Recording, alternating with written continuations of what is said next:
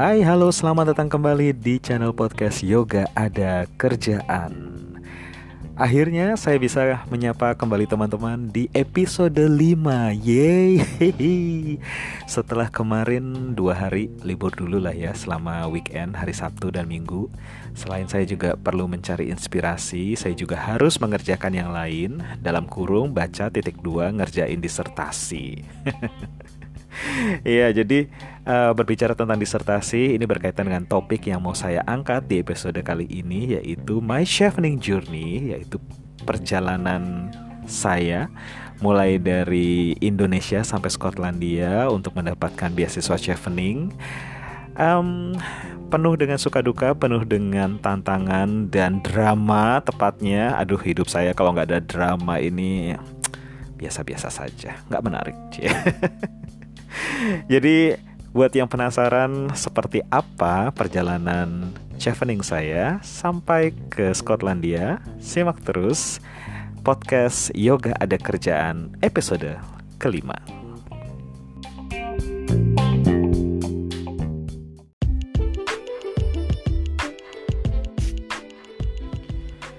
Hmm, saya mau cerita dari mana ya? Soalnya perjalanan mendapatkan chevening ini lumayan agak panjang, harus dirunut ke belakang. Tapi saya ingat um, pertama kali saya mendengar chevening sih udah lama ya, tahun 2000-an lah. 2000 sorry 2010-an lah maksud saya. Jadi saya lulus kuliah itu 2006 langsung bekerja sebagai wartawan dan um, sedikit banyak saya udah dengar sih beberapa beasiswa dan um, Chevening salah satu di antaranya. Jadi Chevening ini bukan beasiswa pertama saya.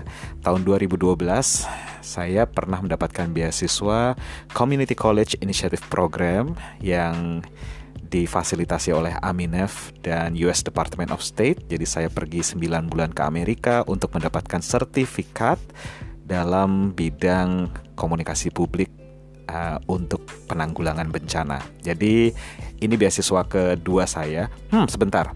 Sebenarnya ini beasiswa ketiga saya. Chevening ini beasiswa ketiga.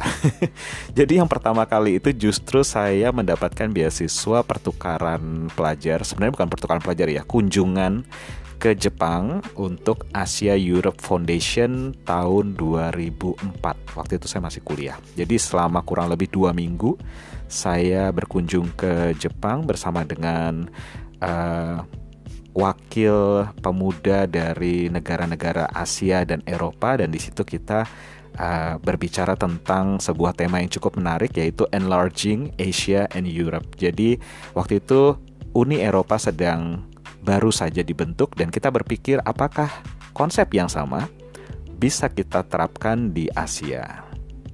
Hmm, kita punya ASEAN tapi untuk Uni Asia kayaknya sampai sekarang masih belum bisa kita lakukan. Oke, skip deh di situ. Jadi beasiswa pertama saya adalah ke Jepang, kemudian yang kedua tadi ke Amerika dan yang ketiga adalah sekarang ke Inggris.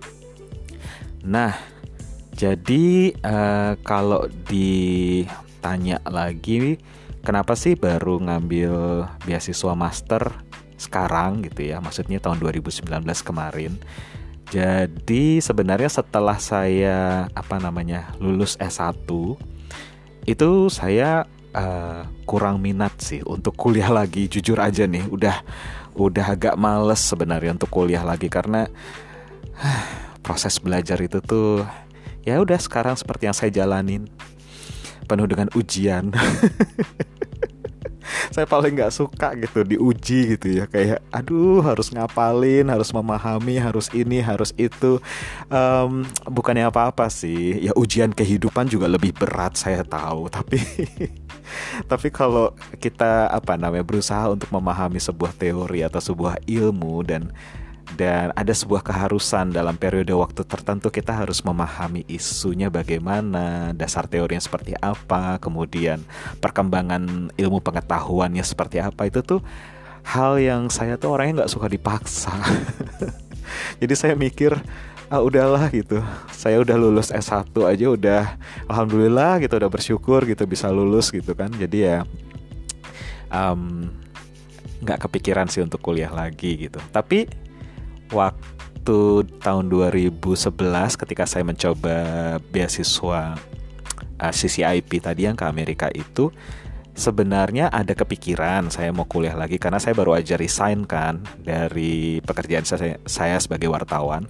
Kemudian saya mikir ah kayaknya saya pengen kuliah lagi, tapi saya ah, nggak uh, yakin saya mau ngambil master di bidang apa gitu kan karena hmm, terus terang saya sudah menjalani profesi wartawan selama kurang lebih empat tahun dan hati saya itu ada di ilmu komunikasi. Jadi For your information, latar belakang saya adalah S1 di bidang geografi, khususnya penginderaan jauh dan sistem informasi geografis. Bukannya saya nggak suka dengan ilmu saya, saya tetap suka, saya bersyukur saya pernah belajar geografi, tapi saya uh, memilih untuk mengembangkan karir di bidang komunikasi. Nah, um, ketika itu tahun 2011, saya berpikir saya kayaknya mau ngambil master di bidang komunikasi aja gitu.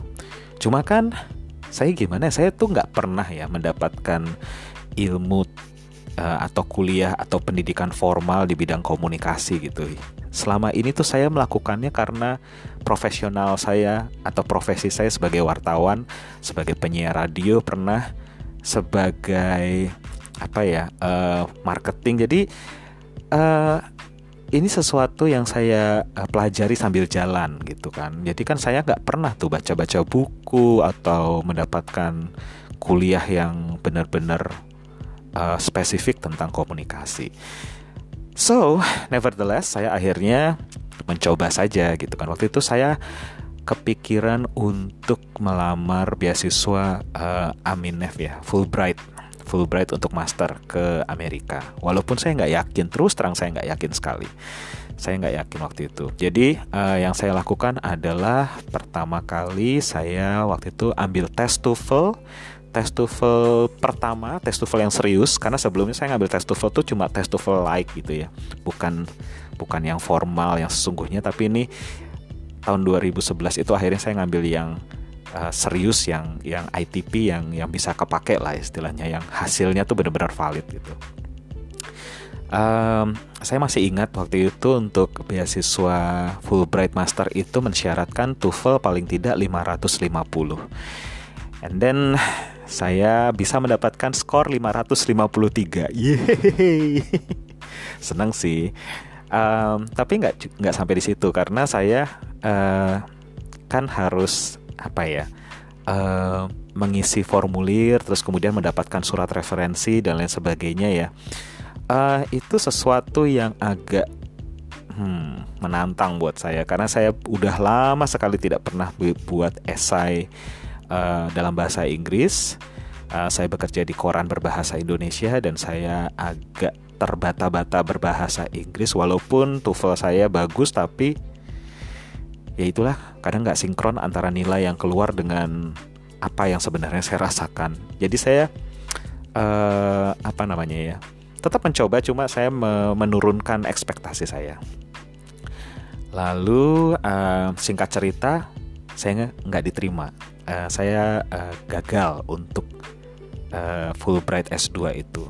Nah daripada hasil TOEFL yang nganggur ya kan, saya melamarlah ke CCIP dan akhirnya keterima dan akhirnya berangkat uh, di tahun berikutnya. Jadi jadi CCIP ini adalah beasiswa pengganti dari kegagalan saya untuk mendapatkan beasiswa S2. Oke. Singkat cerita, sepulangnya saya dari Amerika tahun 2013, saya melanjutkan kerja dan saya masih belum kepikiran untuk melanjutkan S2. Bukan karena trauma, tapi lebih karena saya ya ingin bekerja aja sih gitu saya saya uh, belum merasa perlu-perlu banget untuk melanjutkan pendidikan master. Sampai akhirnya tahun 2016 saya mulai mendengar tentang beberapa beasiswa master termasuk salah satunya Chevening dan kebetulan salah satu teman saya juga diterima uh, atau dia dapat sebagai award di Chevening tahun 2016 Uh, kemudian tahun 2017 juga ada uh, kolega lain yang mendapatkan beasiswa tersebut.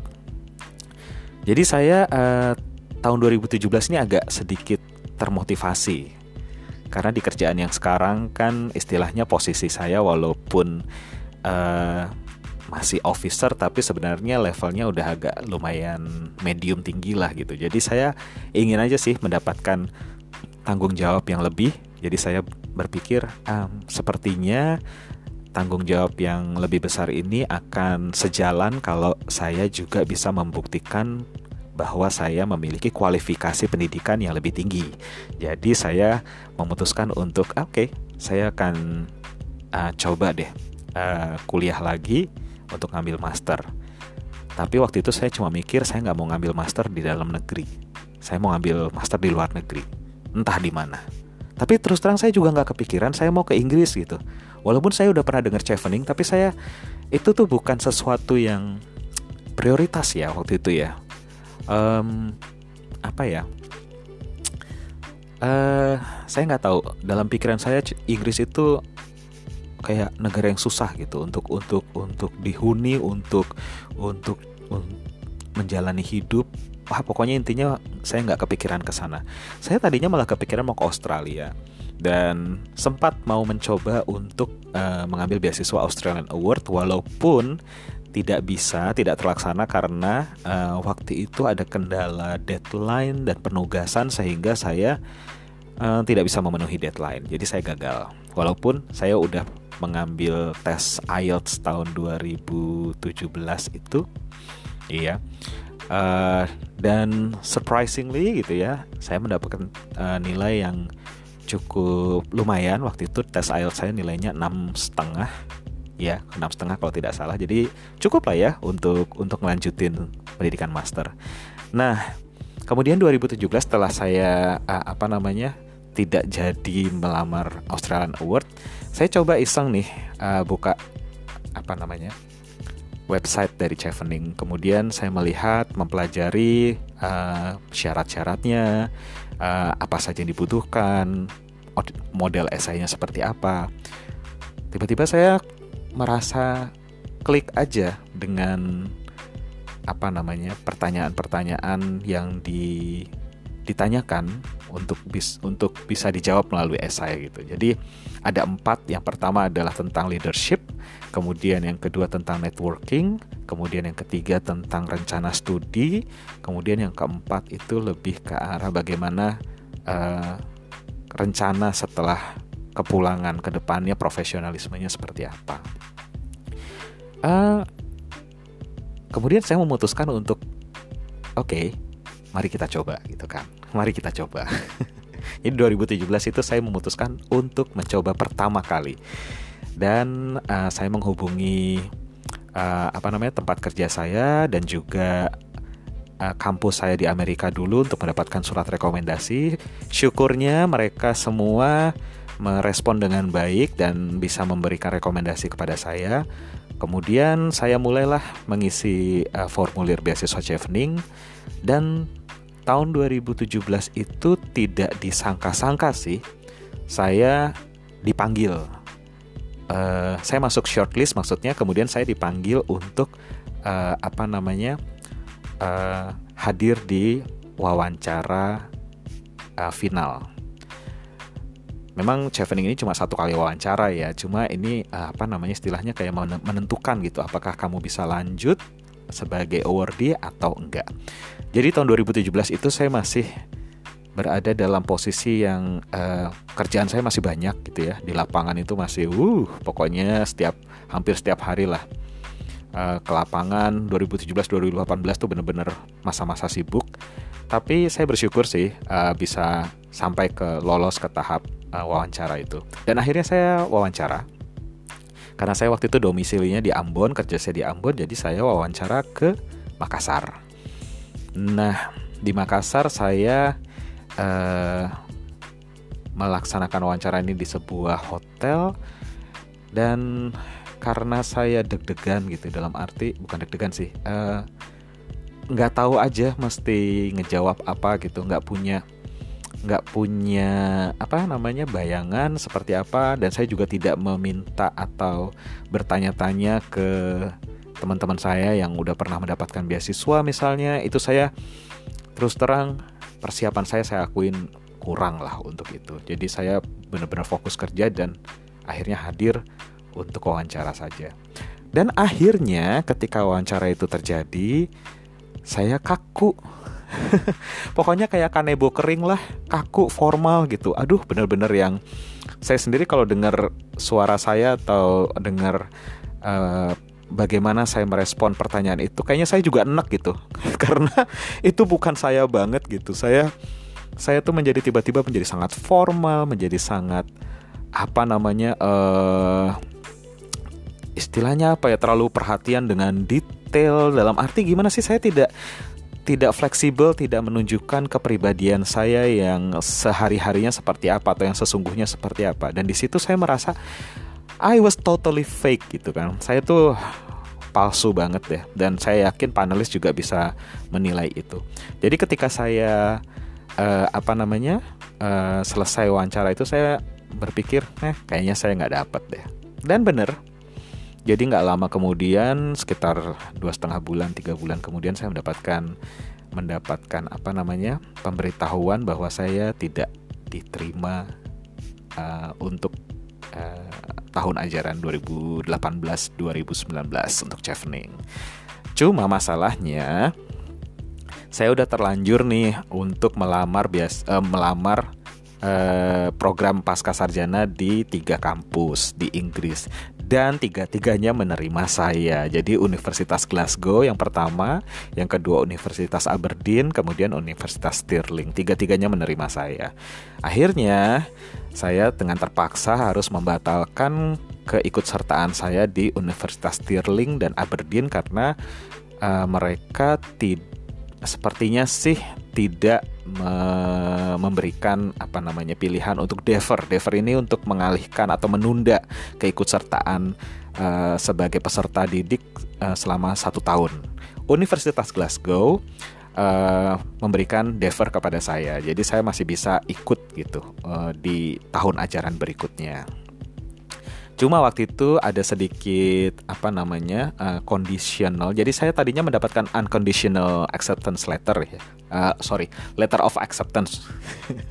unconditional LOA saya udah dapat, tapi karena uh, IELTS saya itu expired 2019 awal, iya.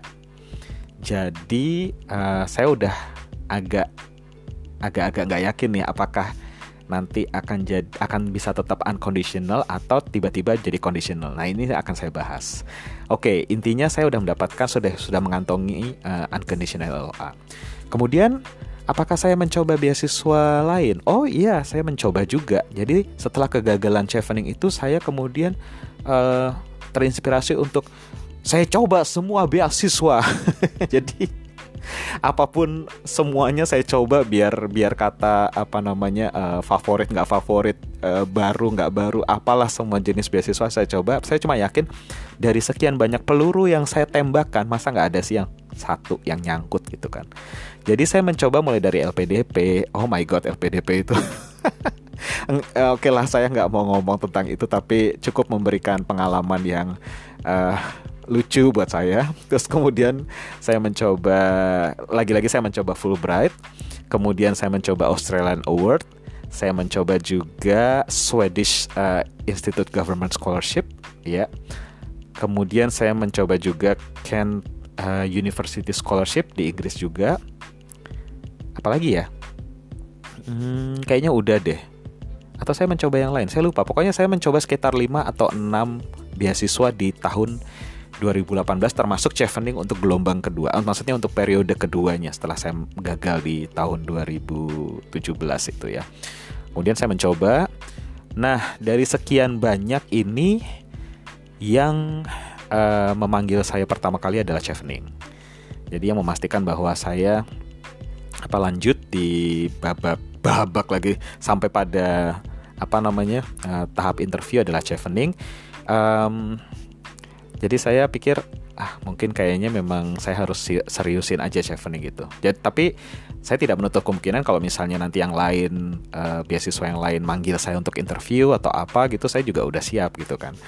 Oke, okay, so ketika saya uh, apa namanya interview untuk chevening untuk kali kedua, saya mengubah strategi sedikit dengan cara just be myself.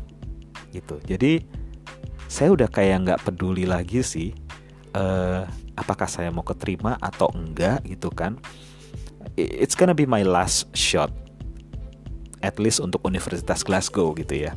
Karena saya udah mengantongi uh, unconditional LOA-nya terus saya ngerasa nggak kebeban aja. Jadi ketika saya wawancara ya saya menjadi diri saya seperti yang suaranya seperti yang kalian dengar sekarang ketawa-ketawa mencoba untuk rileks dan sampai pada satu pertanyaan yang sebenarnya saya tahu itu udah pernah ditanyain sebelumnya tapi saya uh, sampai pada detik terakhir saya belum bisa mengantisipasi bagaimana seharusnya saya bisa menjawab itu. Pertanyaannya adalah apakah kamu pernah mengambil keputusan yang tidak populer selama perjalanan karir kamu atau kehidupanmu? So in English, have you ever made unpopular decision um, during your working time or during your lifetime? Dan saya nggak tahu saya mesti jawab apa karena uh, jawaban saya di tahun sebelumnya itu sangat jelek gitu. Saya kayak make up made up stories banget. Oh itu kejadian benar, tapi saya menurut saya itu kurang bagus untuk dijadikan contoh. Dan di, di percobaan kedua ini ketika panelis menanyakan hal yang sama kepada saya, tiba-tiba entah ini mungkin udah jalannya ya dari Tuhan ya. Saya ngeliat di depan meja saya itu ada uh, gelas aqua. Uh, nyebut merek lagi. Pokoknya minuman ringan ya. Bukan gelas sih, botol tepatnya. Kemudian saya ya tiba-tiba aja otak saya langsung sinkron gitu dengan dengan kerja saya di bidang konservasi laut ya saya langsung bilang bahwa salah satu keputusan atau um, hal yang kurang populer yang pernah saya lakukan adalah saya selalu berusaha untuk mengurangi sampah plastik dalam setiap kegiatan saya uh, di mana pun, terutama di masyarakat gitu. Jadi saya berusaha mengedukasi masyarakat untuk mengurangi sampah plastik. Jadi sebisa mungkin kalau misalnya ada acara di uh, masyarakat kita uh, untuk konsumsi nih ya. Jadi saya lebih menyarankan untuk menghidangkan gelas berisi air atau teh atau kopi daripada botol plastik seperti yang ada di hadapan saya sambil saya menunjuk ke botol plastik di depan panelis. Lancang ya. Minta ditabok. Tapi setelah saya ngomong itu, ketiga panelisnya langsung diem dong. Dan mereka langsung berpandangan satu sama lain dan salah satu dari panelis uh, seorang ibu dari British Council kalau nggak salah. And suddenly she said that I told you ke dua panelis yang lain. I told you not to have this plastic bottle on table. Now you see one of the candidate just spot our fault. Jadi dia langsung komplain gitu, uh, bilang bahwa dia tadinya udah tahu kita tidak seharusnya apa namanya uh, menyediakan botol plastik gitu dan dan dia nggak mau itu uh, apa namanya ada kandidat yang yang men, me, menyadari uh, hal tersebut tapi ternyata saya sadar dan saya justru malah pointing out um, keberadaan botol plastik itu jadi akhirnya ketiga panelis itu malah ribut sendiri dan saya diam aja gitu dalam dalam uh, pikiran saya saya cuma kayak du du du du, du. oke okay. saya saya setback aja duduk kemudian uh, salah satu panelis meminta maaf dan me, apa namanya uh, mengatakan butuh um, akan menunda atau menghentikan sementara wawancara selama lima menit untuk mengganti semua botol plastik yang ada di depan meja saya. Ya saya mempersilahkan, saya pikir ya maksudnya nggak apa-apa gitu kan toh saya tidak merasa terganggu dengan kehilangan waktu lima menit gitu kan. Akhirnya mereka memanggil bangket dari hotel, kemudian mengganti semua botol plastik itu termasuk yang udah ditumpuk di meja samping gitu ya, dan menggantinya dengan pitcher gelas air, uh, dan akhirnya kita melanjutkan wawancara. Nah, sampai di situ saya merasa, ah kayaknya saya bakal keterima tahun ini gitu kan. Super pede I know, tapi I just saya pikir kayaknya saya udah melakukan hal yang yang tepat sasaran gitu dan dan tidak ada seolah tidak ada alasan bagi panelis untuk tidak menerima saya karena ya, ya saya sudah menjawab pertanyaan mereka dengan tepat itu aja sih. Akhirnya saya kembali pulang ke Ambon, uh, kembali dari Makassar. Walaupun sebenarnya waktu itu uh, kondisi saya juga secara mental psikologis sebenarnya tidak sedang sedang tidak terlalu baik. Kenapa?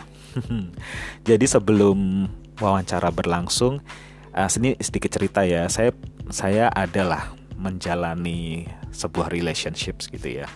Bukan bukan perkara yang sebentar gitu ya. Relationships ini udah berjalan sekian tahun. Oke okay lah, penuh dengan suka duka, ups and downs dan dan segala macam uh, suka dukanya lah. Saya tidak tidak dalam posisi menyalahkan satu sama lain, saya juga punya kekurangan, tapi waktu itu sebelum wawancara chevening berlangsung, saya mendapatkan um, apa namanya sebuah statement dari partner saya untuk me me mengatakan bahwa um, kayaknya aku pengen ketemu sama orang lain deh gitu kan. Ya intinya dia uh, mungkin ya mungkin merasa jenuh dengan uh, long distance relationship dan segala dinamika yang terjadi di antara kita walaupun saya ya saya juga bukan manusia sempurna uh, kita sudah berusaha tapi dia sepertinya uh, ingin ya udah selesai bukan selesai take break dulu gitu.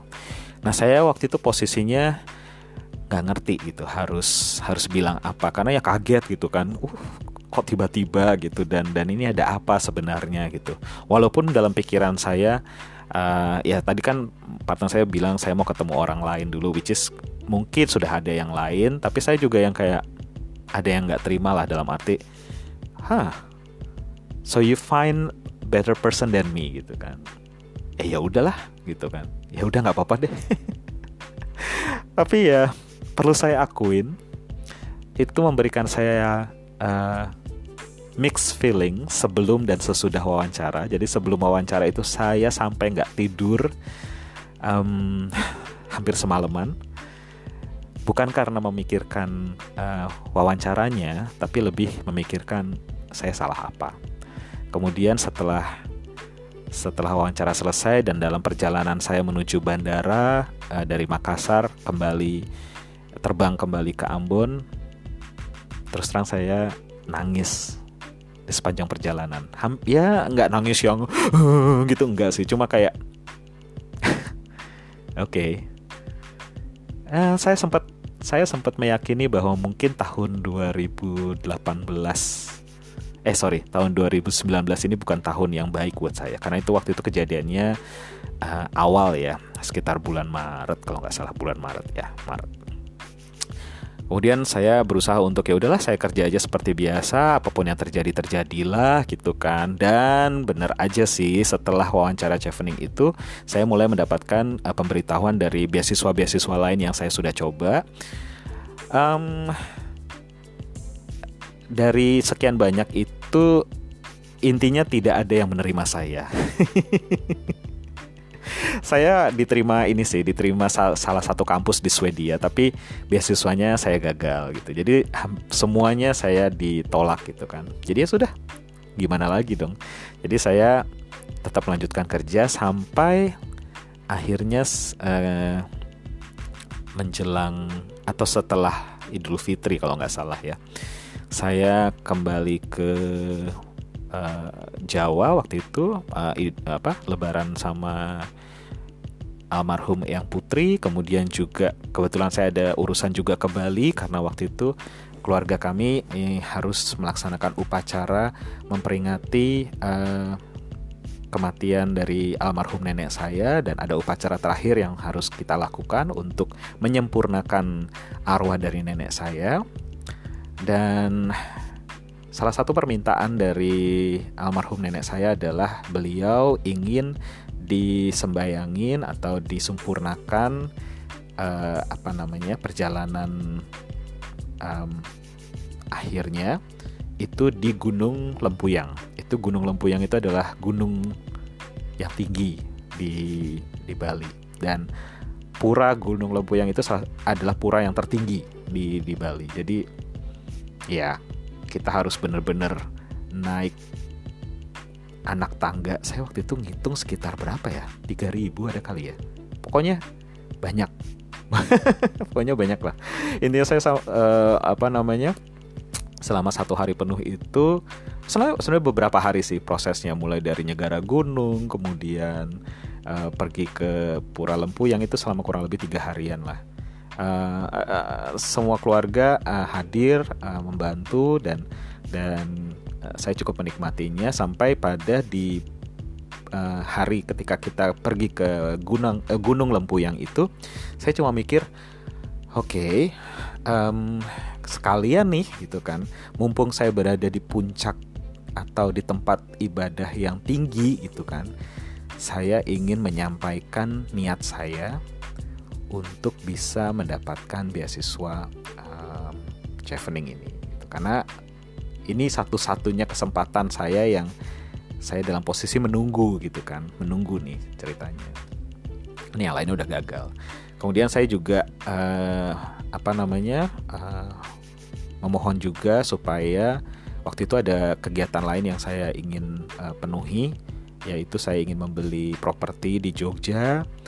Uh, kemudian yang ketiga adalah saya ya istilahnya uh, ingin menyampaikan apa ya uh, permohonan supaya keluarga saya itu dilindungi dan semuanya baik-baik saja gitu ya. Jadi dalam arti saya ingin saya ingin keluarga saya terberkati lah intinya. Jadi tiga itu aja yang saya sayang saya bawa dalam doa saya selama uh, kami beribadah di puncak Gunung Lempuyang. Nah, turun dari Gunung Lempuyang itu sampai di bawah kira-kira pukul hampir malam ya. Kita udah udah maghrib lah sekitar lewat jam 6 sore. Jadi kan selama di puncak Gunung Lempuyang kan nggak ada sinyal ya walaupun tinggi gitu kan nggak susah dapat sinyal gitu. Terus ya udah handphone saya ya nggak ada aktivitas gitu kan dan saya juga nggak menyalakan handphone karena saya pikir ya sudahlah saya mau saya mau beribadah jadi nggak usah cek cek handphone lah gitu. Baru setelah saya turun uh, dan kembali ke mobil kemudian kita berkendara pulang ke Denpasar saya nyalain handphone. Dan seperti biasa uh, banyak pesan masuk terutama WhatsApp dan jeng jeng satu email muncul. Tling. dan saya yang agak sedikit deg-degan karena subjeknya itu pengirimnya adalah dari Chevening Sekretariat saudara-saudara. dan saya berada di mobil duduk di paling belakang dan saya langsung deg-degan. Saya yang oh my god ini apa gitu kan saya nggak ngerti. Oke, okay. terus kemudian saya ya udah saya buka lah email itu, kemudian saya baca intinya saya diterima sebagai awardee uh, chevening conditional karena saya harus memenuhi beberapa syarat dulu. Saya pikir semua award di chevening pasti conditional ya karena ada yang uh, ya adalah beberapa dari kita harus memastikan bahwa kita mendapatkan unconditional LOA which is baru disubmit uh, setelahnya setelah kita bisa setelah kita mendapatkan status apakah kita diterima atau enggak Kemudian ada juga syarat-syarat yang lain, misalnya mungkin IELTS-nya atau apanya gitu. Jadi saya kita diberi waktu satu bulan untuk memenuhi semua syarat itu. Senang dong, ye seneng. iya, dan saya langsung yang ya ampun, saya langsung bersyukur. Ya istilahnya gimana ya? Saya bilang ke ke Tuhan gitu. Baru aja saya minta, jawabannya udah langsung hari itu juga cepet amat. Tapi ya itulah kebesaran Tuhan gitu kan. Apa sih yang nggak mungkin gitu kan? Jadi ya saya ngasih tahu orang tua saya ngasih tahu adik-adik saya keluarga saya semua segala macam dan saya cukup senang. Dan akhirnya ya singkat cerita deh setelah itu saya menghubungi Universitas Glasgow ternyata uh, saya masih bisa tetap mendapatkan unconditional LOA namun saya harus memperbarui tes IELTS saya which is saya sudah lakukan. Saya sudah me, me, apa namanya mengambil tes IELTS ulang namun saya belum belum serahkan ke Universitas Glasgow untuk memperbarui data gitu ya. Dan tes IELTS saya yang baru ini malah justru lebih lebih apa namanya lebih menggembirakan karena uh, nilainya naik jadi tujuh setengah tujuh tujuh koma lima. Dan saya yang kayak wah, seneng lah. Jadi ya ya udah bersyukur gitu kan. Ya mahal boh tes 3 juta gitu kan. Kalau hasilnya jelek ya sedih gitu. Tapi untungnya hasilnya bagus. Nah ini saya mengurus surat LOA unconditional LOA saya bisa dapat saya masukin ke Chevening. Udah selesai lah urusannya. Dan saya tinggal menunggu uh, konfirmasi dari Chevening Sekretariat untuk mengurus tahap selanjutnya. Nah, apakah uh, apa namanya tantangannya selesai sampai di situ? Belum, saudara-saudara. Jadi ada satu satu tragedi lah. Ini cukup unik sih, dan saya nggak bisa lupa. Jadi setelah saya uh, yakin dengan segala macam uh, eh, sudah melalui sudah diterima dan sudah mendapatkan segala macam surat uh, penerimaan gitu ya uh, dari Chevening dan lain sebagainya. Pokoknya sudah sudah dapat FAL FAL itu apa ya? Aduh ya Tuhan lupa. Pokoknya udah udah dapat surat notifikasi dari Chevening um, final award letter astaga final award letter udah dapat dari Chevening.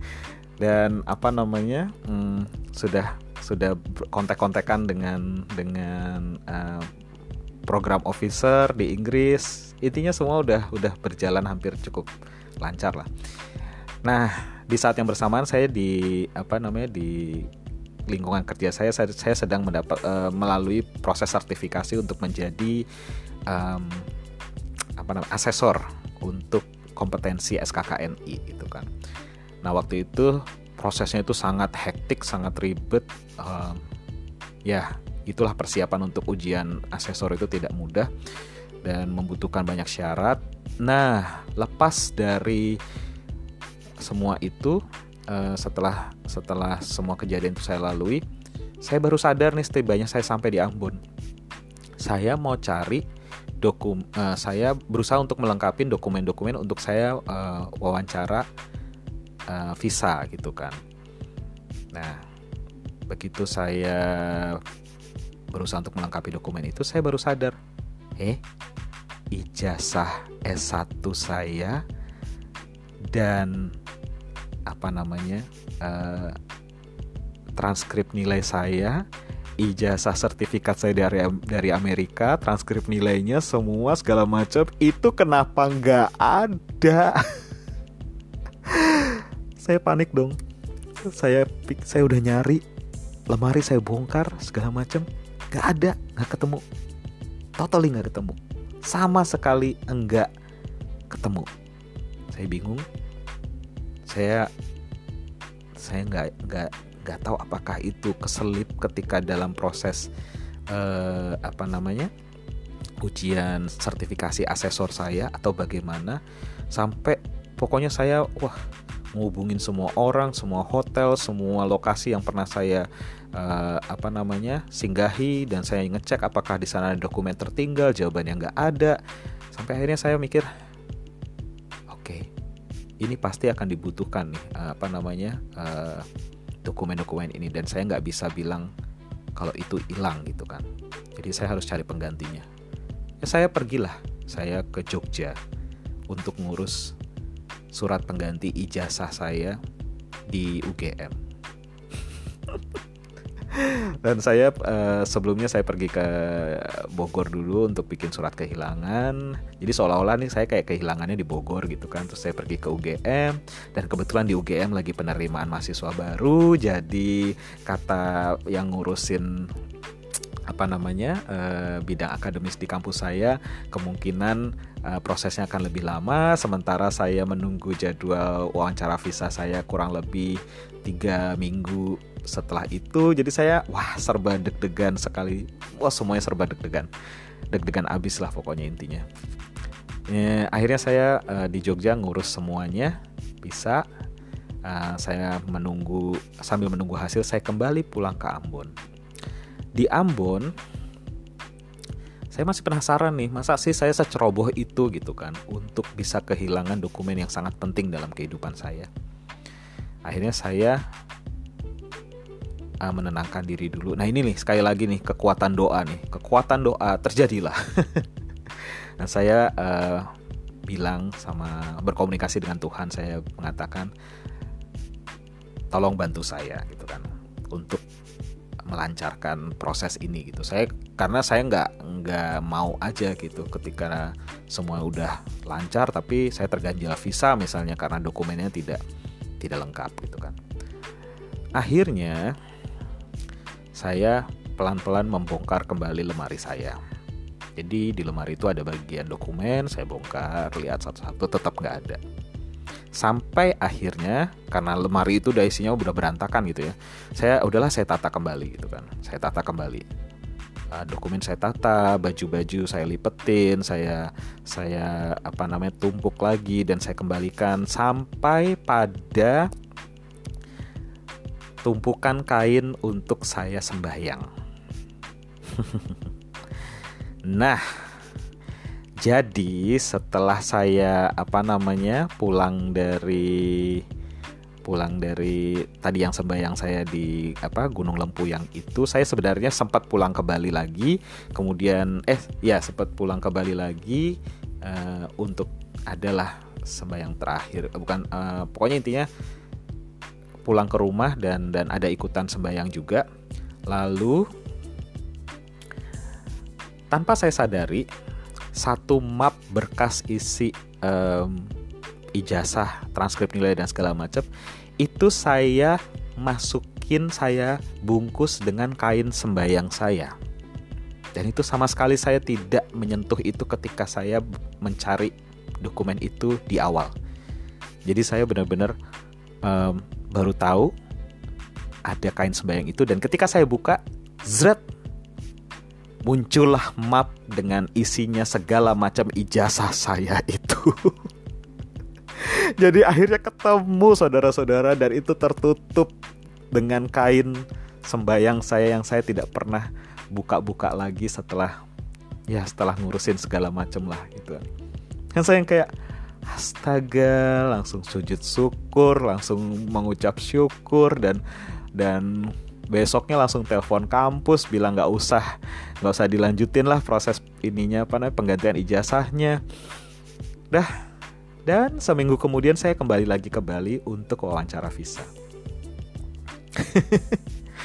Itu bener-bener yang luar biasa banget deh saya wawancara visa kemudian saya memutuskan tinggal beberapa hari di Bali karena uh, kebetulan nggak lama saya ada proses untuk pre-departure briefing di Kedutaan Besar Inggris di Jakarta. Dan akhirnya saya pergi ke Jakarta. Uh, di situ saya juga udah mendengar dari teman-teman saya bahwa uh, proses mendapat visa ke Inggris ini nggak nggak gampang gitu ya. Dalam arti uh, mungkin kita sudah sudah sudah mendapat jaminan bahwa kita adalah awardee dari Chevening gitu ya, dan sudah mendapatkan jaminan juga dari kampus gitu. Tapi masa-masa itu adalah masa-masa orang mencari visa terutama pelajar itu peak season ya. Jadi masa puncaknya. Jadi yang yang menjadi kendala adalah waktu. Apakah uh, visa kita bisa selesai on time atau lebih cepat? Sementara waktu itu udah sekitar bulan apa ya kayaknya sih uh, akhir Agustus ya. Akhir Agustus saya ingat banget tanggal 29 atau 31 dua minggu lagi saya sudah harus berangkat ke Inggris untuk memulai perkuliahan. Jadi tanggal tanggal 15 September saya udah harus sampai di Inggris dan tanggal 16-nya saya sudah mulai kuliah. Gitu ya. Nah, ya saya nggak bisa dong apa namanya merequest uh, tiket pesawat kalau belum dapat visa gitu kan. Jadi harus dapat visa dulu, visa keluar, kemudian urus tiket pesawat. Nah, urus tiket pesawat ini juga membutuhkan waktu. Um, belum lagi akomodasi dan lain sebagainya tetek bengek yang saya harus urus juga agar saya bisa settle di Inggris. Nah, um, dari teman-teman saya satu angkatan itu um, perjalanan mendapat visanya tuh beragam Jadi ada yang kebetulan bisa dapat cepat, ada juga yang lama banget baru keluar dan saya kebetulan wawancara visa saya adalah di VVS di VFS di Bali. Jadi saya nggak tahu. Saya, saya kayaknya saya satu-satunya yang wawancara visa di VFS Bali waktu itu ya. Kalau nggak mungkin, saya juga nggak ngerti. Tapi saya sama sekali tidak mendapatkan referensi bagaimana VFS di Bali ini kerjanya seperti apa. Apakah apakah lambat ataukah cepat atau gimana gitu.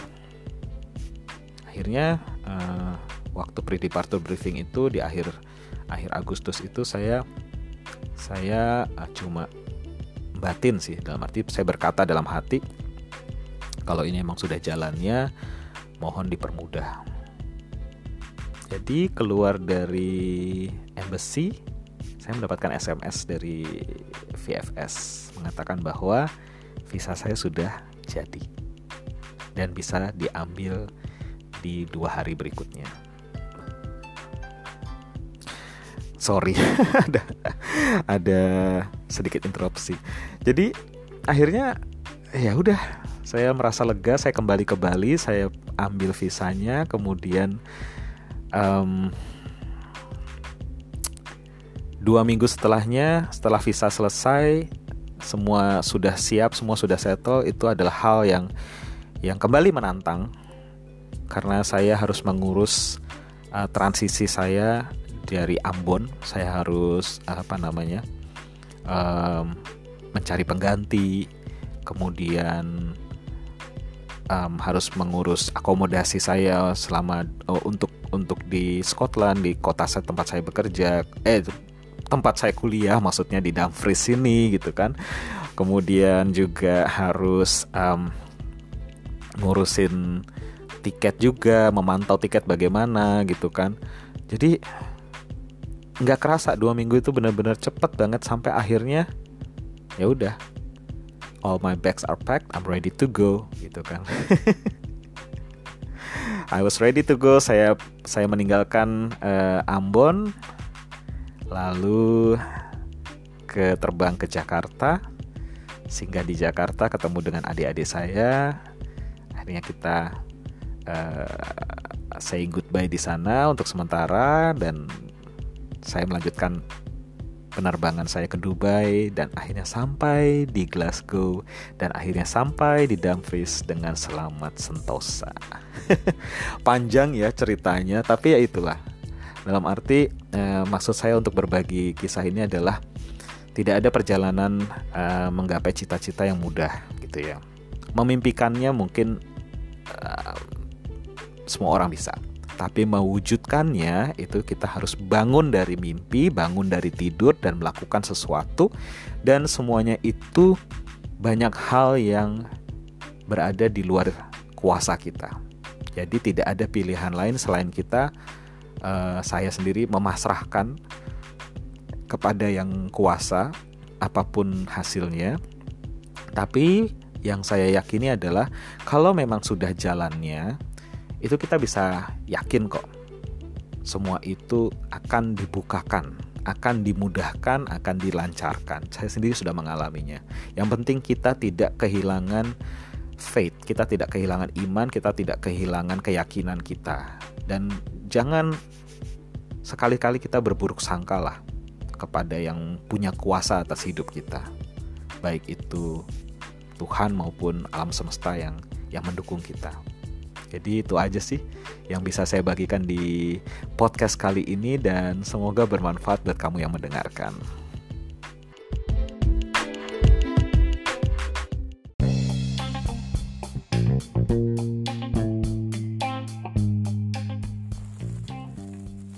Oke, terima kasih buat yang sudah mendengarkan episode 5 kali ini. Uh, perjalanan chevening saya memang panjang dan susah untuk disingkat-singkat ya. Banyak detail yang sebenarnya belum saya ceritakan, tapi nggak apa-apa deh. Nanti saya bagikan di episode-episode berikutnya.